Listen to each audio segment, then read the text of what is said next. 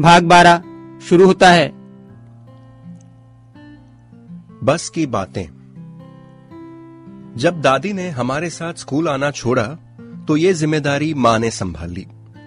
लगभग एक साल तक वे हमें रोज स्कूल ले जाती रही, पर माँ के लिए ये काम उतना आसान नहीं था।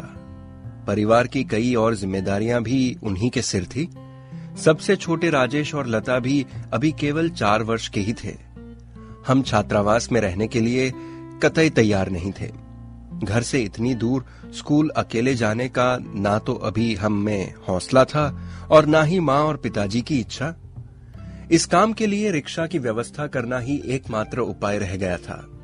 पर आठ दस किलोमीटर की दूरी रोज तय करके स्कूल लाने ले जाने का कोई भी रिक्शा वाला तैयार नहीं हो रहा था। कुछ इक्के दुक्के तैयार भी हुए तो वे चार पाँच सौ रुपए महीना मांगते थे। इतने पैसे देना पिताजी के लिए संभव नहीं था। अतः हमारी रिक्शा की नाव अतः हमारी शिक्षा की नाव फिर एक बार डगमगाने लगी। ऐसे में एक दिन एक रिक्शा वाला देवदूत की भांति मिल ही गया। वो केवल एक सौ पिचहत्तर रुपए महीने पर यह काम करने को तैयार हो गया। बस फिर क्या था? दूसरे दिन से हम रिक्शा में बैठ बड़े आराम से स्कूल जाने लगे। रिक्शा वाला नाटे कद का बुज़ुर्ग आदमी था। नाम था उसका नेहरू। हमारे इस नेहरू रिक्शा वाले और चाचा नेहरू में क्या समानता थी, ये तो नहीं पता, पर हाँ वो था बड़ा सहृदय और धैर्यवान। आंधी, पानी, धूप, बरसात, सब दिन उसके लिए एक समान होते थे। ऐसा कम ही होता था कि नेहरू के न आने के कारण हम स्कूल ना गए हो। वो हमें अपने बच्चों से प्यार करता था। उसने कभी मुँह से पैसे नहीं मांगे। मैं तो ये काम परमात्मा की सेवा समझकर करता हूँ, ऐसा वो अक्सर कहता था। जुलाई 1982 में राजेश को भी उसी स्कूल में डाल दिया गया और वो भी हमारे साथ साथ नेहरू के रिक्शे में आने लगा। नेहरू के रिक्शे का ये साथ बहुत दिन तक नहीं रहा। सारे संसार को स्वयं टटोल कर समझने की तीव्र इच्छा जो मन में थी उसने बहुत देर तक हमें रिक्शा में बैठने नहीं दिया। एक दिन ये इच्छा इतनी बलवती हो गई कि रिक्शा की चौखट को तोड़कर हम उतर पड़े खुली हवा में सांस लेने। हाथों में सफ़ेद छड़ी थाम ली और सरकारी बस का दामन पकड़ पहुँच गए स्कूल।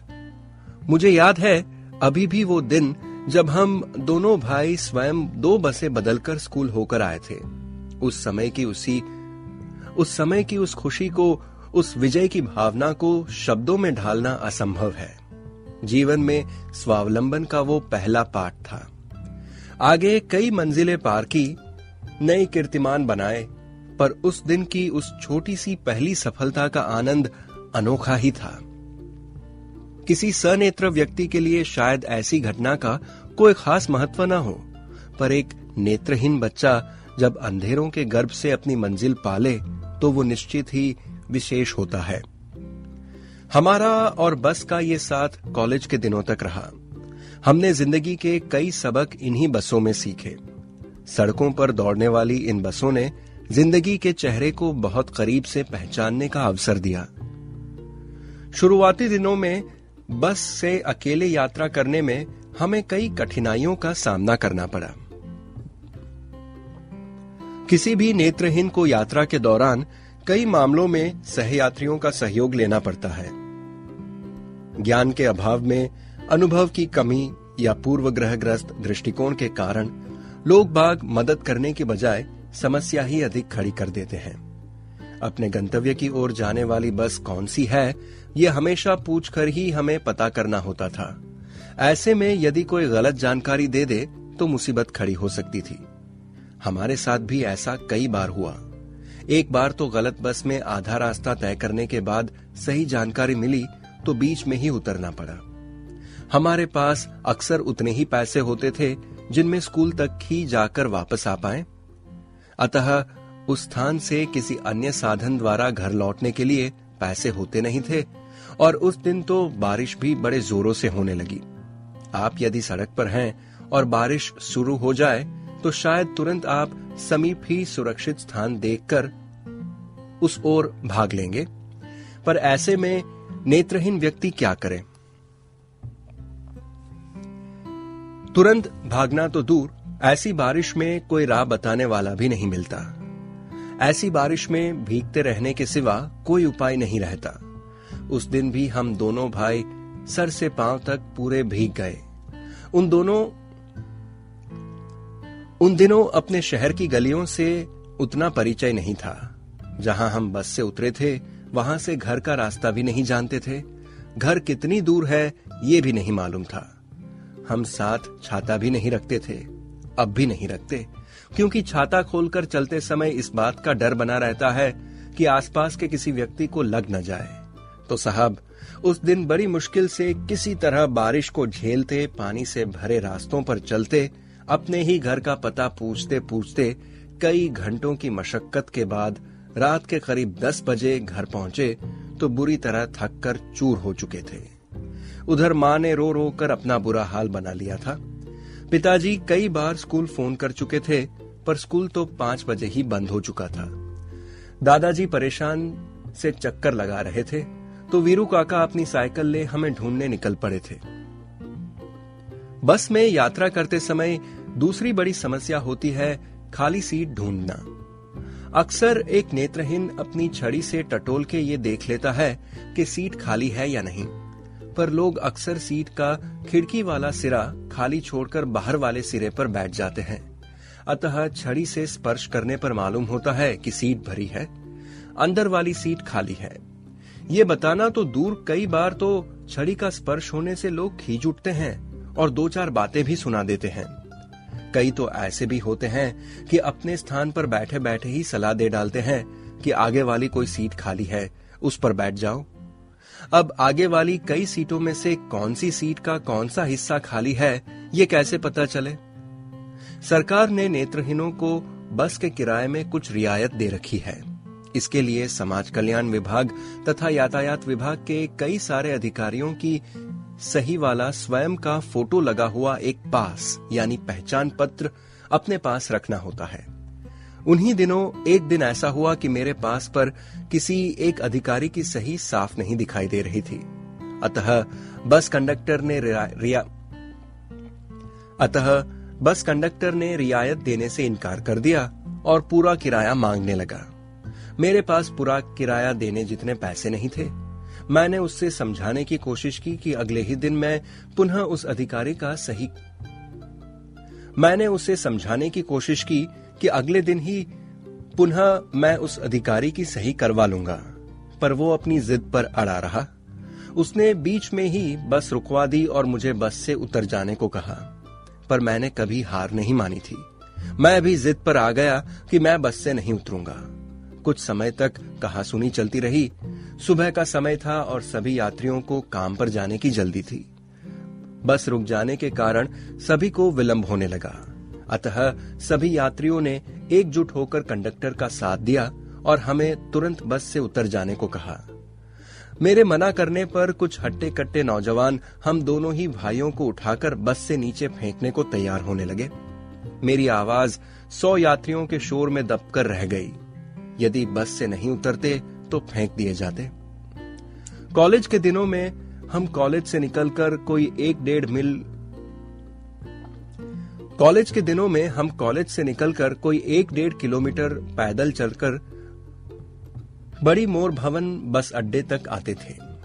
ये अंतर तय करने में कोई 40-45 मिनट लग जाते थे। एक बार कॉलेज से निकलते ही एक अजीब सा व्यक्ति हमारे साथ हो लिया। अजीब इसलिए कि उसका बोलना काफ़ी अस्पष्ट सा था। लगता था, मानो शराब पिए हुए है। बातें भी उसकी कुछ बहकी बहकी थी, पर उसके मुँह से शराब की बू तक नहीं आ रही थी। उसने हमसे पूछा, कहा जाओगे?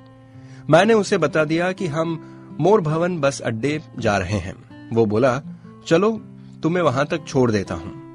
इस पर विनोद ने बड़ी विनम्रता से उसे समझाया कि हम स्वयं वहाँ तक जा सकते हैं और उसकी मदद की आवश्यकता नहीं है। उसने लगभग ज़बरदस्ती ही मेरा हाथ पकड़ लिया और साथ चल दिया। रास्ते भर इधर उधर की बातें सुनाता रहा। उसकी कई बातों का अर्थ समझ में नहीं आ रहा था।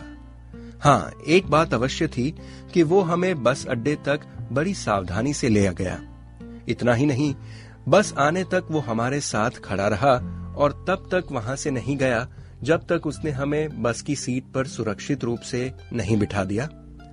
बस में हमारे समीप की सीट पर ही हमारे साथ अक्सर यात्रा करने वाला एक व्यक्ति बैठा था। वो बड़ी देर से शायद उस व्यक्ति की बातें सुन रहा था। वो हमारे साथ यात्रा अवश्य करता था, पर उसने कभी आवश्यकता पड़ने पर भी हमारी कोई मदद नहीं की थी। बस चलने पर उसने हमें चेतावनी दे डाली कि हमारे साथ बस तक आने वाला व्यक्ति पागल था। तथा हमें ऐसे पागलों के चक्कर में नहीं पड़ना चाहिए। मैं आज तक इस गुत्थी को नहीं सुलझा पाया हूँ कि पागल हमें बस तक लाकर सीट पर बिठाकर फिर अपने घर लौट जाने वाला वो सज्जन था या हमारा वो हितैषी जिसने हमें पागलों से बचने की सलाह दी। ऐसे कई बार बसों में और सड़कों पर चलते हुए उस पालनहारे का साक्षात्कार हुआ। एक बार तिलक नगर में हम किसी का मकान ढूंढ रहे थे। बहुत खोजने पर भी हमें वो मकान नहीं मिला। इतने में आकाश में बादल घेराए और देखते ही देखते वरुण देवता अपने पूरे ज़ोर से कृपा बरसाने लगे। हम समीप के एक पेड़ के नीचे हो लिए, पर बारिश इतनी तेज थी कि पेड़ से कोई सुरक्षा नहीं मिल रही थी। हम सर से पाँव तक पूरे भीग गए। बारिश थी कि थमने का नाम नहीं ले रही थी। ऐसे में वहाँ कुछ देर खड़े रहते तो शायद बीमार ही हो जाते, पर करते भी तो क्या? इतने में सामने के मकान का दरवाज़ा खुला, वहाँ से एक स्त्री बाहर आई, उसने विनोद का हाथ पकड़ा और हमें अपने घर ले गई। वहाँ हमने कपड़े बदले और गरम गरम चाय पी। उस दिन बारिश उतने ही ज़ोर से करीब चार घंटे होती रही और इतनी देर हम उस महिला के घर बैठे रहे। इस बीच उस सहृदय महिला ने खाना भी पका लिया और हमारे लाख ना नुकुर करने पर भी बड़े प्रेम से हमें खिलाया। वहाँ बैठे बैठे मुझे पिताजी जो हमें अक्सर सुनाते थे, वो बात याद आ गई। एक बार संत गोविंद राम जी हमारे घर के सामने से अकेले कहीं जा, चले जा रहे थे। पिताजी ने उन्हें नमस्कार किया और पूछा, संत जी, आज अकेले कहाँ निकल पड़े? गोविंद राम जी बोले, बेटा संसार में कोई भी अकेला नहीं होता। सबके साथ वो प्रभु पालनहार होता है। अकेला तो शायद इंसान तब हो जाता है, जब वो मन से ऊपर वाले को भुला देता है। शायद तू भी सूरदास ने शायद तभी सूरदास ने अपने आराध्य को चुनौती दे डाली। बा छुणा के जात हो, निबल जान के मोहे। शायद तभी सूरदास ने अपने आराध्य को चुनौती दे डाली। बाह छुड़ा के जात हो, निबल जान के मोहे। बाह छुड़ा के जात हो, निबल जान के मोहे। हृदय से जब जाओगे मरद बदोगे तो है मस्त राम चौथी कक्षा में हमारा परिचय एक ऐसे छात्र से हुआ, जो न केवल हमारा मित्र बना, बल्कि उसने हमारे जीवन में एक अनोखा ही स्थान पाया। वो सबसे अलग था। मस्त मौला प्राणी, अपनी ही धुन में रहने वाला। नाम था संजय। उसे काफ़ी हद तक दिखाई देता था। वो ब्रेल लिपि की किताब भी अपनी आँखों के समीप लाकर पढ़ता था। शाम को स्कूल छूटने के बाद हम रिक्शे में बैठकर घर लौटने को होते, कि संजय रिक्शे को पकड़ लेता और चलते रिक्शे के पीछे दौड़ पड़ता था। हमारे लाख मना करने पर भी वो तब तक दौड़ता चला आता था, जब तक पूरी तरह थक कर चूर न हो जाता। जब दौड़ना असंभव हो जाता तो रिक्शा छोड़ ऊँची आवाज़ में हमें भला बुरा कहता हुआ स्कूल की ओर लौट जाता। दरअसल, वो चाहता ये था कि हम उसे भी रिक्शे में बिठाकर अपनी ही तरह घर पहुँचा दें। वो छात्रावास में नहीं रहना चाहता था। पर जब हमने या उसके अभिभावकों ने उसकी फरियाद नहीं सुनी तो उसने तो उसने ही एक दिन छात्रावास के नियम तोड़ दिए और परिणाम स्वरूप उसे वहाँ से निकाल दिया गया। बस वो तो यही चाहता था। अब तो आज़ाद पंछी की भांति वो जब चाहता स्कूल आता और जब मन में आता घर लौट जाता। वो प्राणी ही कुछ ऐसा था कि इस संसार के नियम उसे बाँध ही नहीं सकते थे। बात करता तो वाणी का शब्द भंडार कुछ इस तरह खुलकर देता कि आपके सामने कई विकल्प खुल, खुले होते कि उसकी बात समझने के लिए आप स्वयं उसके बोले हुए शब्दों में से ही सही चुनाव कर लें। उसकी बातों को समझने के लिए हमें कई वर्षों तक स्वयं को प्रशिक्षित करना पड़ा। उसके लिए छोटा, बड़ा, अपना पराया सभी समान थे। सभी के लिए समान संबोधन और गुस्सा आने पर साझी गालियाँ। उसके शब्द वाणों से न तो छात्र छूटते थे और ना ही अध्यापक बच पाते थे। जब हमने बस द्वारा स्कूल आना जाना शुरू किया तो उसका साथ हमें अधिक देर तक मिलने लगा। रोज शाम स्कूल से सीताबड़ी तक वो साथ आता था।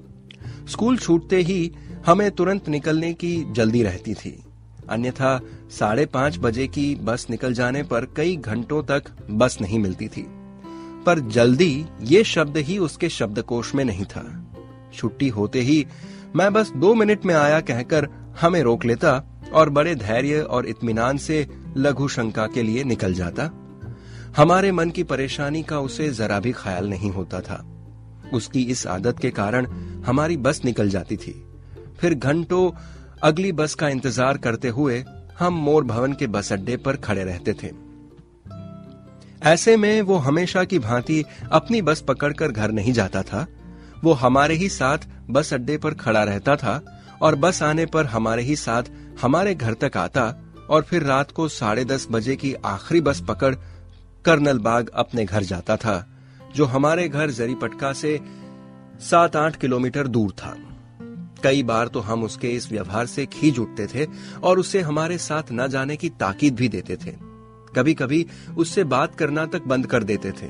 फिर भी बिना कुछ बोले वो हमारे साथ आने का उसका नित्य क्रम जारी रखता था।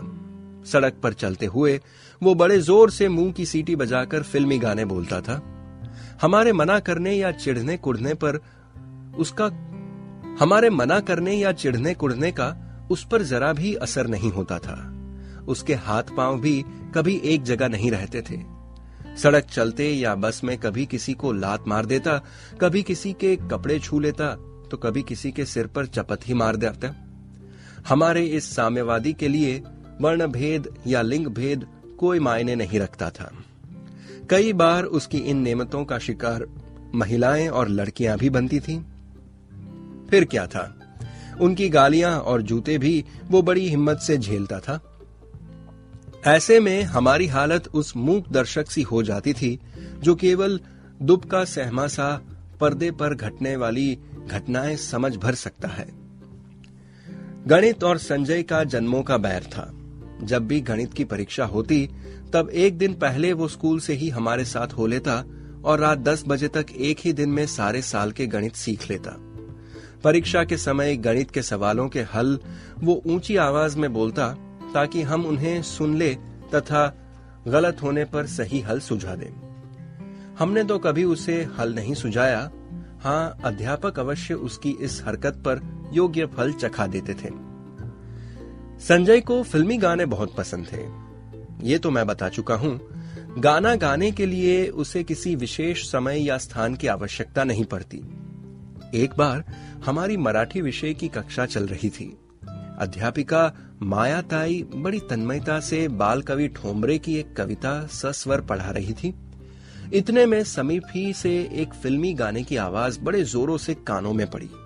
शायद पड़ोस में किसी विवाह समारोह की में रिकॉर्ड बज रहा था। माया ताई कुछ ऊँचे स्वर में कविता गाने लगी। संजय का ध्यान कविता से अधिक गाने में था। उसके अंदर का गायक गाने के सुर में सुर मिलाकर गाने को मचल रहा था। अतः उसने बड़ी धीमी आवाज़ में गाना शुरू किया। वो मेरे पास ही बैठा था। मैंने उसे कोहनी मारकर गाना बंद करने को कहना चाहा, पर उसने शायद ये समझ लिया कि मैं उसकी तारीफ़ कर रहा हूँ। अब तो उसके अंदर का गायक पूरी शिद्दत से अभिव्यक्ति की मांग करने लगा। संजय ने भी आव देखा न ताव और बाल सुब्रमण्यम के सुर में सुर मिलाकर पूरी ताकत लगाकर गा बैठा। तेरे मेरे बीच में कैसा है ये बंधन अनजाना? उसकी इस कर्कश ध्वनि से न केवल मायाताई, बल्कि आसपास की कक्षाओं के सभी छात्र और अध्यापक चौंक कर हमारी कक्षा में आ गए। पहले ही से खींची हुई मायाताई का पारा सातवें आसमान पर चढ़ गया और उन्होंने जमकर संजय की पिटाई की। इतनी कि संजय के साथ साथ शायद गाने वाला भी सहम गया और कुछ ही देर में गाने की आवाज़ बंद होने हो गई। पर संजय भला ऐसी छोटी छोटी बातों से क्यों कर घबराता? कक्षा खत्म होते ही दरवाजे के पास जाकर मायाताई की ओर देख उसने ज़ोर से आवाज़ लगाई, तेरे मेरे बीच में और वहाँ से दुम दबाकर भागा। फिर कई दिन तक वो डर के मारे मायाताई की कक्षा में नहीं आया। बाद में छोटा राजेश भी हमारे संग बस में ही स्कूल आने लगा। वो संजय की अलिखित ज़िम्मेदारी सी बन गई थी कि स्कूल से वापस जाते हुए रोज राजेश को सुरक्षित घर पहुँचाने के बाद में ही वो अपने घर जाता था। इस कार्य में उसने कभी खंड नहीं पड़ने दिया। तबीयत ठीक ना होने पर भी इसीलिए वो स्कूल आता था कि राजेश को सकुशल घर पहुँचा पाए। एक बात तो किसी बात पर हमारी और संजय की ठन गई और हमने करीब एक महीने तक उससे बात नहीं की। पर हमारा झगड़ा अपनी जगह था और उसकी ज़िम्मेदारी अपनी जगह महीने भर तक रोज वो बिना कुछ बोले स्कूल छूटते ही आकर राजेश का हाथ पकड़ लेता, घर पहुँचने तक नन्हे राजेश से ही बतियाते रहता। आज सोचता हूँ ऐसा अकारण ममता लुटाने वाला मित्र भला कितनों को मिलता है। कॉलेज के दिनों में एक बार हमारे इस मस्तराम ने वैष्णो देवी जाने की योजना बनाई। हम दोनों भाइयों को साथ लिए बिना उसकी तीर्थ यात्रा भला कैसे पूरी हो जाती? इस यात्रा का एक प्रसंग अब भी मेरी स्मृति में है। हम तीनों दोपहर की गोंडवाना एक्सप्रेस से दिल्ली के लिए रवाना हुए। शाम करीब छह बजे गाड़ी इटारसी स्टेशन पहुँची करीब पाँच घंटे की यात्रा के दौरान किसी स्टेशन पर गाड़ी दो मिनट से अधिक नहीं रुकती थी। एक ही स्थान पर लंबे समय तक बैठना संजय के लिए अग्नि परीक्षा के समान था। वो तो कोई बड़ा स्टेशन आने की राह ही देख रहा था। इटारसी स्टेशन आते ही वो लपक कर नीचे उतर गया। समीप ही नल पर हाथ पाँव धोए और बेंच पर बैठ गरम गरम चाय की चुस्की लेते हुए सुस्ताने लगा। गाड़ी इटारसी स्टेशन पर केवल दस मिनट ही रुकती है। समय होते ही गाड़ी ने चलने की सीटी दे दी। संजय अभी तक नहीं आया है, ये सोचकर हम घबरा उठे। पर संजय भाई तो बड़े इत्मीनान से अपनी ही धुन में बेंच पर लेटकर गाड़ी बुला रही है, सीटी बजा रही है गाए जा रहा था। उसके गाने की, गाड़ी की सीटी के शोर में सचमुच के गाड़ी की सीटी उसे सुनाई ही नहीं दी। दरअसल, संजय अक्सर कई बातों का निष्कर्ष अपने मन से ही निकाल लिया करता था। एक बार तो मन्नू भंडारी के प्रसिद्ध उपन्यास, आपका बंटी किताब के अंतिम कुछ पृष्ठ फट गए तो उसने स्वयं ही कहानी का अंत गढ़ लिया। इस बार भी उसने सोच लिया कि इटारसी बहुत बड़ा जंक्शन है। उसकी अपनी विशिष्ट शब्दावली में जनसंघ था, और वहाँ गाड़ी अधिक नहीं तो आधा घंटा तो रुकेगी ही। वैसे हमारे देश की रेल का इतिहास और वर्तमान देखें तो कम से कम समय के मामले में संजय ने जो कुछ सोचा था, वो बहुत गलत भी नहीं था। अक्सर हमारी तथाकथित तेज रफ्तार गाड़ियाँ घंटों तक स्टेशनों पर खड़ी रहती थी।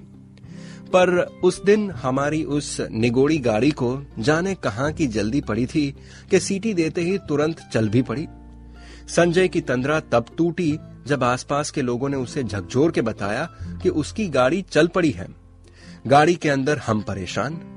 वो लपक कर अपने स्टेशन से, वो लपक कर अपने स्थान से उठा और अपने हाथ की सफ़ेद छड़ी चलती गाड़ी को मार मार कर गाड़ी रोको गाड़ी रोको चिल्लाने लगा। वो अक्सर इसी तरह छड़ी मारकर चलती बस को रोक लेता था। पर चलती गाड़ी भला उसकी छड़ी से क्यों कर मानती मानती? वो तो अपनी रफ्तार पकड़ने लगी। संजय का चीखना, चिल्लाना सुनकर अंतिम डिब्बे के एक यात्री ने उसका हाथ पकड़, उसे गाड़ी में खींच लिया। इस बीच हमारा तो डर और घबराहट के मारे बुरा हाल था। घबराहट में ये भी ख्याल नहीं आया कि ऐसे में चेन खींचकर गाड़ी को रोक भी सकते हैं। अंततः करीब दो घंटे बाद गाड़ी जब भोपाल में रुकी, तब वो हमारे पास डिब्बे में पहुँचा। इस घटना से संजय ने क्या सबक सीखा ये तो नहीं मालूम। हाँ अब जब भी किसी यात्रा में इटारसी स्टेशन आता है तो संजय और उसका जनसंघ अवश्य याद आ जाता है। याद तो और भी बहुत कुछ आता है। अब तो उससे बिछड़े बरसों बीत चुके हैं। कभी कभार मुलाकात होती है तो मिल बैठते हैं दीवाने दो बचपन की बतियाने। भाग बारह समाप्त होता है।